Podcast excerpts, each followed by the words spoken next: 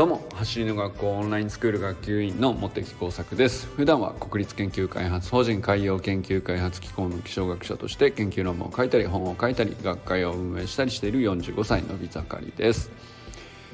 今日はね気づきを築き上げた先に起こる奇跡というタイトルにしてみたかった。あのまあなんかそのインフ見たかった的なやつです。まあ中身考えないでいつも喋るからタイトルからいくんですけど。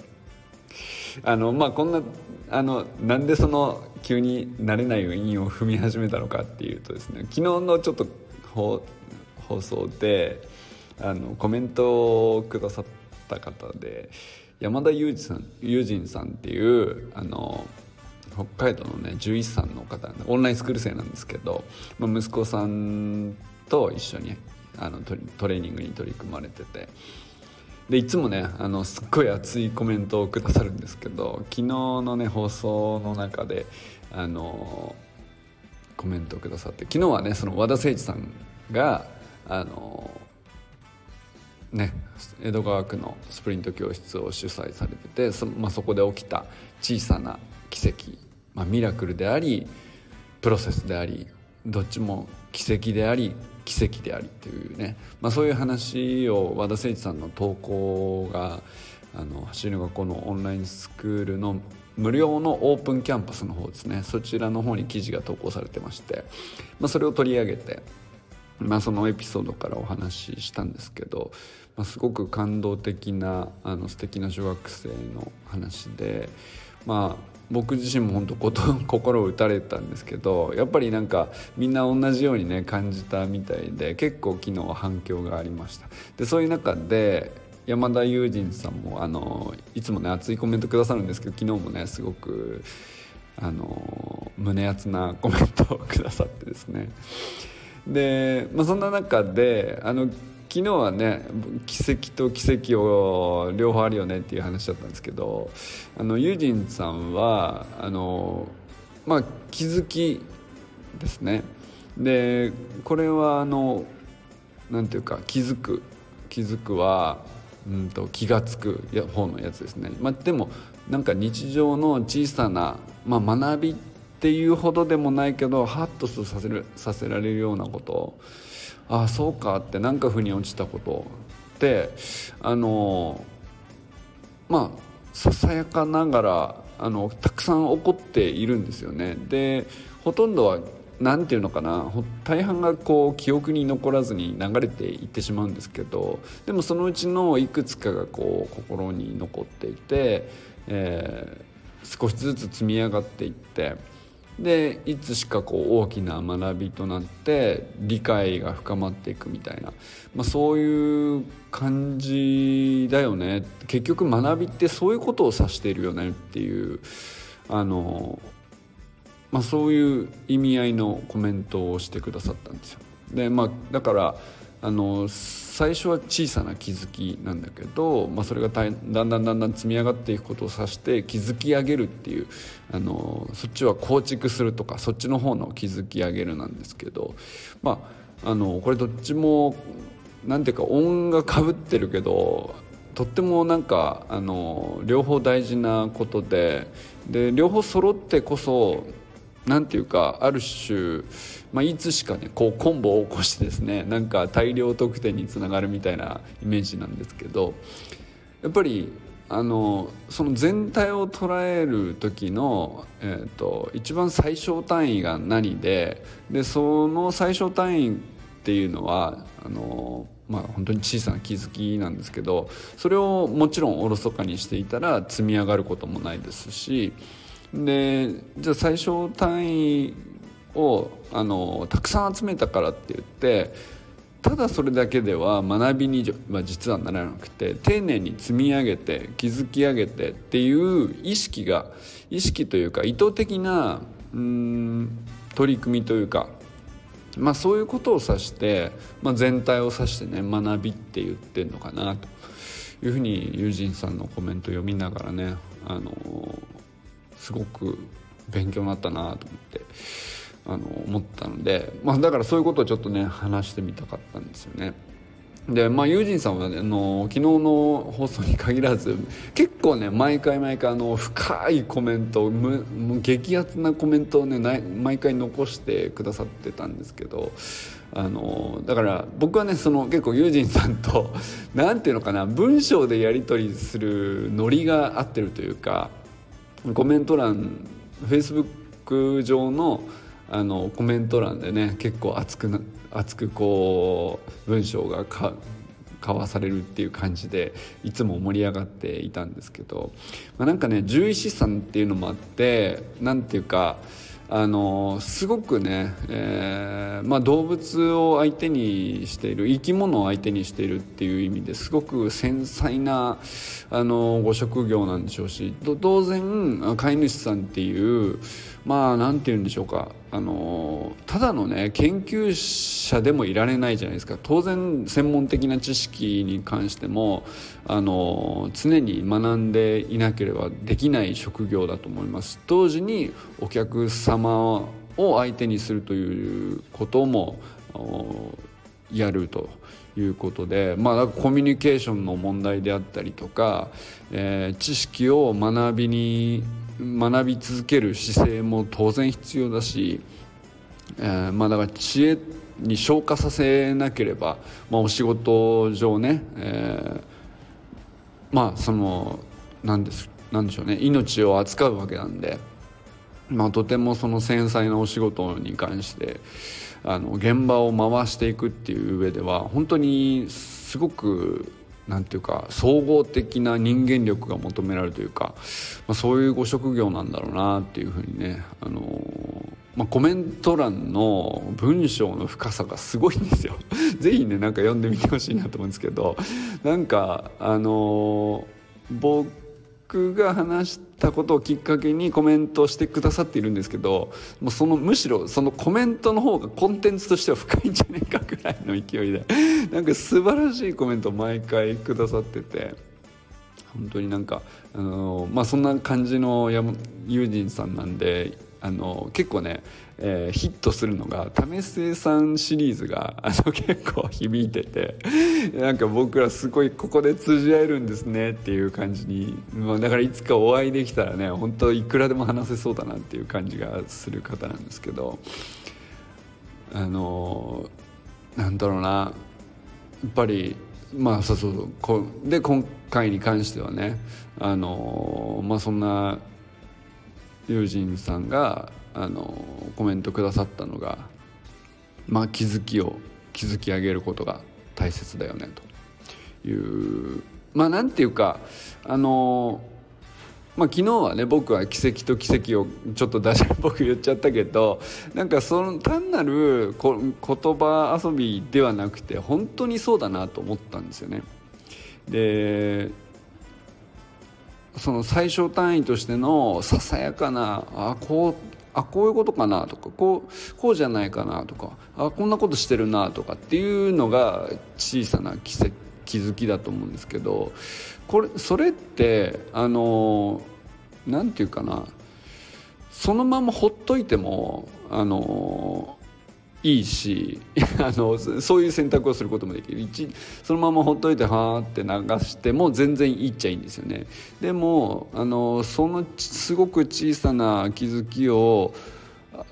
まああえてね掘り下げてどうしてそうなんだろうなって、えー、考えて深めてみたり。うんと深めれば深めるほど別な気づきがこう得られたり。あの人だじゃあ例えばその気づきについて人に話してみたらあの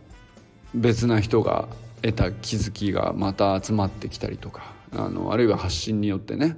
あの別な視点によるその気づきの捉え方とか深め方とかあのこうどんどん集積されていくというか深まっていき集積されていってまあそのプロセスをね築き上げるだとするとあの、まあ、その集合体としてこうなんていうか学びとして自分の記憶にねこうただの知識の記憶ではなくてまあほぼほぼ体験とか経験に近いぐらいのあのすごく強い、えー、体感をとも実感を伴って、頭の中に残っていくと。なんかそういう過程がねなんかあのすごく綺麗にイメージできたんですよね。あの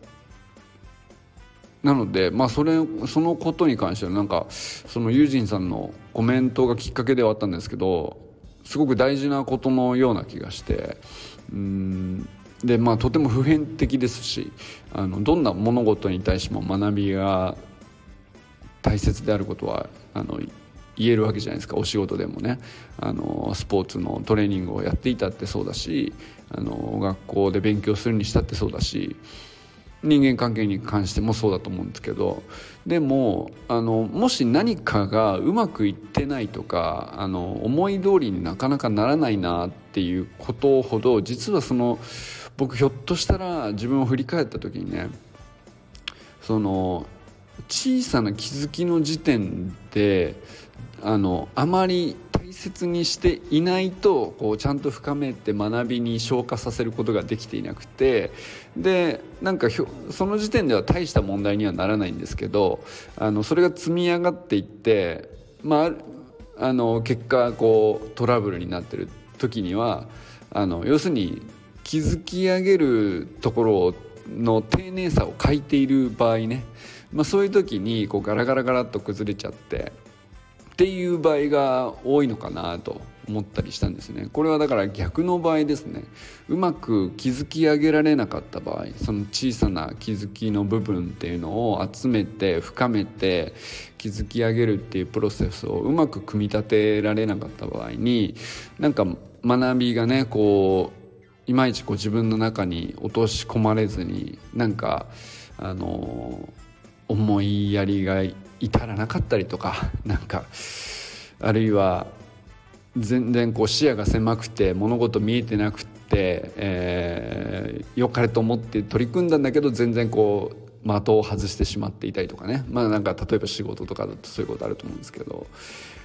まああるいはトレーニングでもそうだと思うんですよね。でこれがこう一番最たるものがその例えばランニングのままあの一生懸命何本も何本も走ってしまうとかっていうのも結局そういうことなんですよね。あのなぜ、えー、じゃあ例えば、え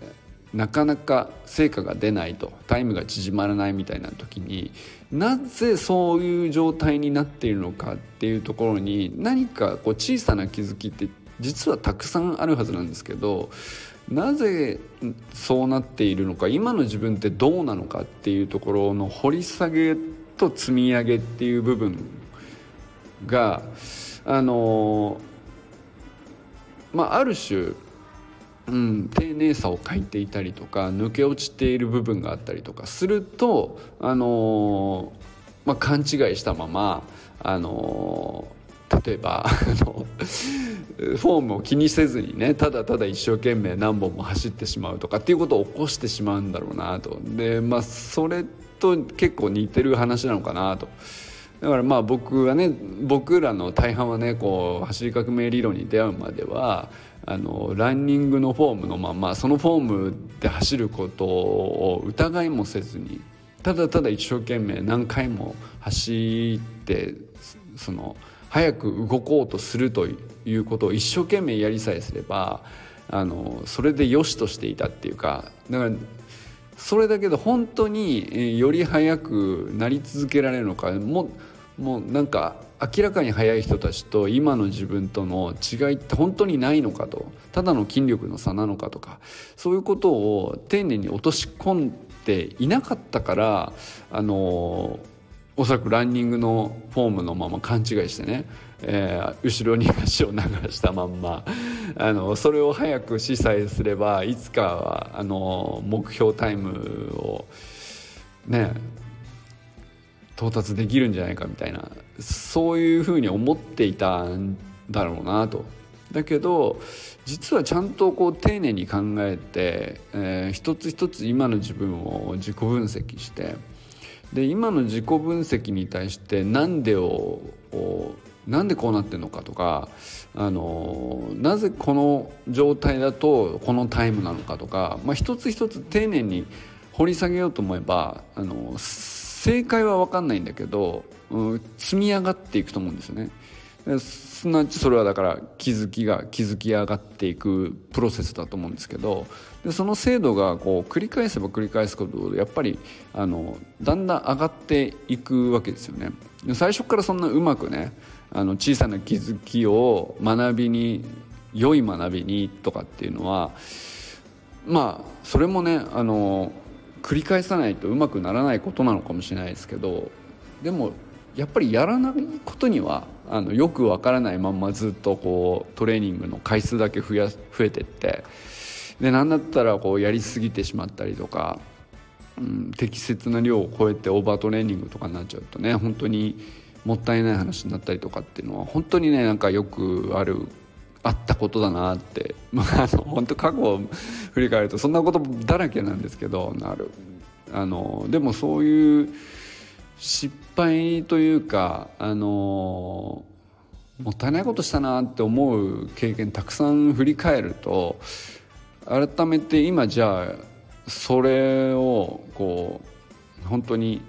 より良い学びにこれからはね変えていきたいなと思った時にどうすればいいかはすごく逆にはっきり見えてくるなと思ったんですよね。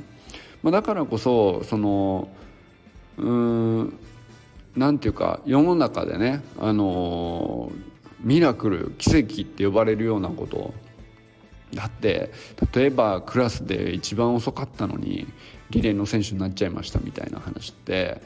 あのどれぐらいの確率なのか 分かりませんけどめちゃくちゃこうその、ね、クラスで友達として周りから見てた人たちからしたら嘘だろうってなって奇跡だってなると思うんですけどでもやってる本人からしたらうんまあもちろん感動的ですごく嬉しいことだと思うんですけどあのなんていうか起こすべくして起こせたあのプロセスというかその結果でしかないというかあの周りから見れば突然ね奇跡が起こったかのように見えるけどうん。あの本人からしたら至極至極こう正当な努力さえちゃんと積めばこういうことが起こせるんだっていう成功体験なんだと思うんですよねだからちょっとそのミラクルの捉え方感じ方っていうのは本人と周りでね違っていたのかなっていうのもちょっと想像したりしたんですよね。でそれってなんそのなんていうか認識の大きな違いが周りと自分の中でこう起こるっていうのはあの何なんだろうなっていうことをうん立ち返ると、まあ、それは要するに、えー、日常の本当些細な小さな小さなあの気づきの集合体をどれぐらい丁寧に築き上げるかっていうところっていうのはやっぱ本人にしか見えてないっていう、まあ、そこが一番こう認識の差を生みそうだなと、まあ、周りから見たらねあのどんな小さなことにあのあの人が気づいているのかとか全然わからないわけじゃないですか。でどういうふうに頭の中で組み立てているのかとかなぜを掘り下げているのかとか見えないじゃないですか全く。全く見えないんでだからこそそこをすごく丁寧にあの築き上げて学びに昇華させている人がこうある時ねこう大化けするというか、まあ、そういうことを起こした時にあの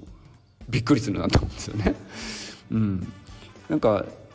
すごくあの昨日誠司さんのねスプリント教室で、えー、教え起こった小学4年生のねあるお子さんのあのエピソードっていうのはあのまあミラクルとして語ることもできるしあの小さな気づきを本人がね小学校4年生であってもどれだけちゃんと丁寧に受け止めるかそれを積み上げるかそれだけでまあ本当1ヶ月の話ですからね昨日の話なんか聞いてると。1ヶ月でもそれをちゃんとやるっていうことがいかにパワフルなあの現実を生み出せるかっていうかそういうことなんだろうなと。でそれこそが本当の学びなんだろうなと、うん、そこまでやってね。だからただ単になんていうか例えば分かんないけどさ学校でもよく分かんないけどこの漢字5回ずつ書きましょうみたいな。あの漢あの雰囲気でねあの勉強って言っちゃうとあんまり学びの感じがしないんですよねまあもちろんねあの最低限あの読み書き大事だから最初はねそれぐらいの感覚でとりあえずやってみようでいっちゃいいんですけどでも本当の学びにするにはただ何も考えずにねあの移して5回繰り返しましょうではないはずなんですよね。そこからもう一歩5回繰り返した後で見えてくること本人に本人があの素直に気づくことそれをどう捉えてどう積み上げてあだからこうなってんだとかね、うん、だからこういう意味なんだとかあのそっかこういう感じを知っているからあのこういう文章も綺麗にこういう意味で捉えることができるんだみたいなところまであのちゃんと積み上げていくことができるかどうかっていうのは結構大きな差だと思うんですよ。ただ単にね同じなんなんだろう線をなぞって、えー、同じ回数繰り返して何も考えずにねあの指を動かすだけとかっていう感じにななるかあのどういう意味のでなぜそうなっているのかとかなぜそういう書き順なのかとかねまあ何でもいいんですけど掘り下げる方向はねでもそのなぜをこう丁寧に繰り返すみたいなことをややった学びっていうもののもたらす結果っていうのは全く違うものになると思うんですよね。それは多分その学び自体が楽しいものと捉えられるかあるいはなんかただのこう繰り返しでしんどいなってなっちゃうかの結構分かれ目でもあるかなと思ったりしましたね。なんかそれがねあの要するになかなかそのトレーニングの道筋がこうはっきりしないままあの実力だけこうなんていうか白昼にさらされてしまうというか足の速さってそういう感じじゃないですか。なんか運動会で徒競走とかリレーの選手になったかならないかとか。あるいは 50m で何秒だったかっていう結果だけ白日のもとにされされてしまうみたいな、まあ、そのプロセスとか道筋とか努力正しい努力の仕方っていうのを知らないまんま要するに学びを知らないまんまただただその結果だけがあのみんなの前で比べられてしまうっていう世界だったのが、まあ、そこにねあの学びたいともし思うんだったらこういうプロセスでいけば必ずあの自分にとって楽しい世界にあの自分を導いてやれるというか、まあ、そういうことがねあのあるよっていうのがあの走りの学校が今ね取り組んでいる活動なのかなっていうふうにね。なんか改めてユージンさんのコメント読みながら 捉えることができましたね。なんかすごく大事なことのような気がしたのでねあのやっぱり一回話しておきたかったというか、まあ、ぜひね友人さんと一回ねあの飲みに行きたいなって 北海道なんでなかなかあのどっかでお茶って飲みに行きましょうみたいな話にならないけど、まあ、やっぱりねその私学校のサタデーナイトミーティングとかでたまにお会いしてお話ししたりしても、まあ、明らかにねあのいくらでも話せそうな感じが あってね。やっぱりでもこういうつながりっていうのもめちゃくちゃでかくてうん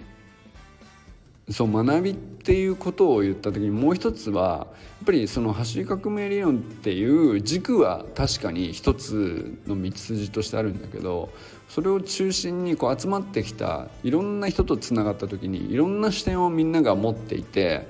でなおかつみんなこう何て言うかあの自分に向き合うことをあのちゃんとやってる人が本当に多いのでそういう人とつながるっていうのは単純にねつながるだけであの学びの深め方っていうのが、まあ、明らかにこう良くなるというかもちろん自分一人でも走り革命理論を掘り使って掘り下げていくっていうことはある程度できるんですけどあの、まあ、それだけじゃなくて同じもの同じ教科書に取り組んでいてでなおかつ立場がいろいろ目的も目標もいろいろな別々なこう多様な人たちとつながる時にやっぱり視点がこうどんどん広がっていくのであの学びにおける質がねどんどん高まるんですよね。これがなんかあのオンラインスクールでこうやっぱり一番実感するところなんですよね。あのやっぱり友人さんみたいな人がやっぱり動物相手にしてるからこういう考え方とかこういう視点になるんだなとかあるいはその中学校の陸上部のお子さんとのこれまでのやり取りなんかもすごいなんていうかあのなんて言うのかなやっぱり自己開示してくださったりするので過去のね反省なんかとかも本当になんかそのまま率直にお伝えくださったりしててでそういうとこ見ると自分とすごく重なっている部分もあるわけですよね。あ僕もそれやりましたよと。でやっぱり今思うとこうしてあげればよかったなって思ってますっていうのがなんかそこの考え方が一致していたりとか、あのそういうのもねやっぱり学びを深める時にもう全然その深みが違うというか。あの自分一人で考えていたら絶対こう見えてこなかったものっていうのがどんどん見えてくるんですよね。なんかそういうあの要素っていうのがあのいくつもねあの積み重なってでそのトータルを僕は学びだと思っているんだなっていうまあそんなことにね今日は気づいたのでお伝えしたかったということですね。はい、まあなんていうか言いたかったのは何だろう。友人さんと喋りたいっていう。そういうそういう話。まあなんかその喋りたい人が増えるんですよ。あのオンラインスクールにずっといると、まあ、周平さんともそうだし拓磨くんのお父さんともそうだし砂塚さんともそうだし友人さんともそうなんですけどなんかねあの本当離れ離れの全然別々なところで別々な生き方をしている人ばっかりなわけなんですけどなんだろうなあのそんな人とここまでなんていうかあのず何とかして話せる日が来たらいいねって強く思えるって不思議なことですよね。でもなんか本当にそう思っててあのそう思えるだけでねなんかある意味こう非常にありがたいし幸せなことだなっていうふうにね思いますね。なんかそれはそのオンラインスクールの提供サービスとして提供してる価値ではないかもしれないけど僕はあの一スクール生としてねそれをオンラインスクールのもう最大の魅力として捉えてる節があって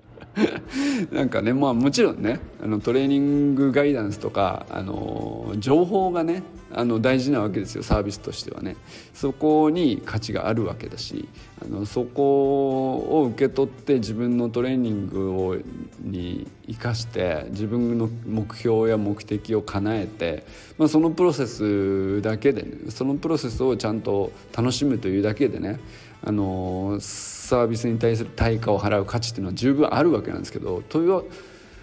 いうことの目的で入った者同士なんですよ。多分ねみんなね。あの周平さんもそうでしょうしあの友人さんもそうだと思うんですけど。なんかね僕だってねなんだろうな。気づいたら最大のこうオンラインスクールの魅力っていうのがこういう人とつながれちゃうっていうコミュニティって存在するかな他にっていうぐらい本当に濃いんですよね。こんな人間関係幸福になるっていうのがあのこれほど幸福感を与えるっていうのもねなんかすごい僕にとってはびっくりする話でなんか発見じゃないけどねいいっすわっていう なんかそんな感じですはいということで今日もあのーよくわかんない話をしてしまいましたけど、まあ、僕の中ではねすごく熱い内容でこう何としてもねあの言っておきたかった。あの伝え伝えたい。うん分かんない。誰に伝えたいのかよく分かんないけれども話して残しておきたい。あのすごく大切なことを学んだような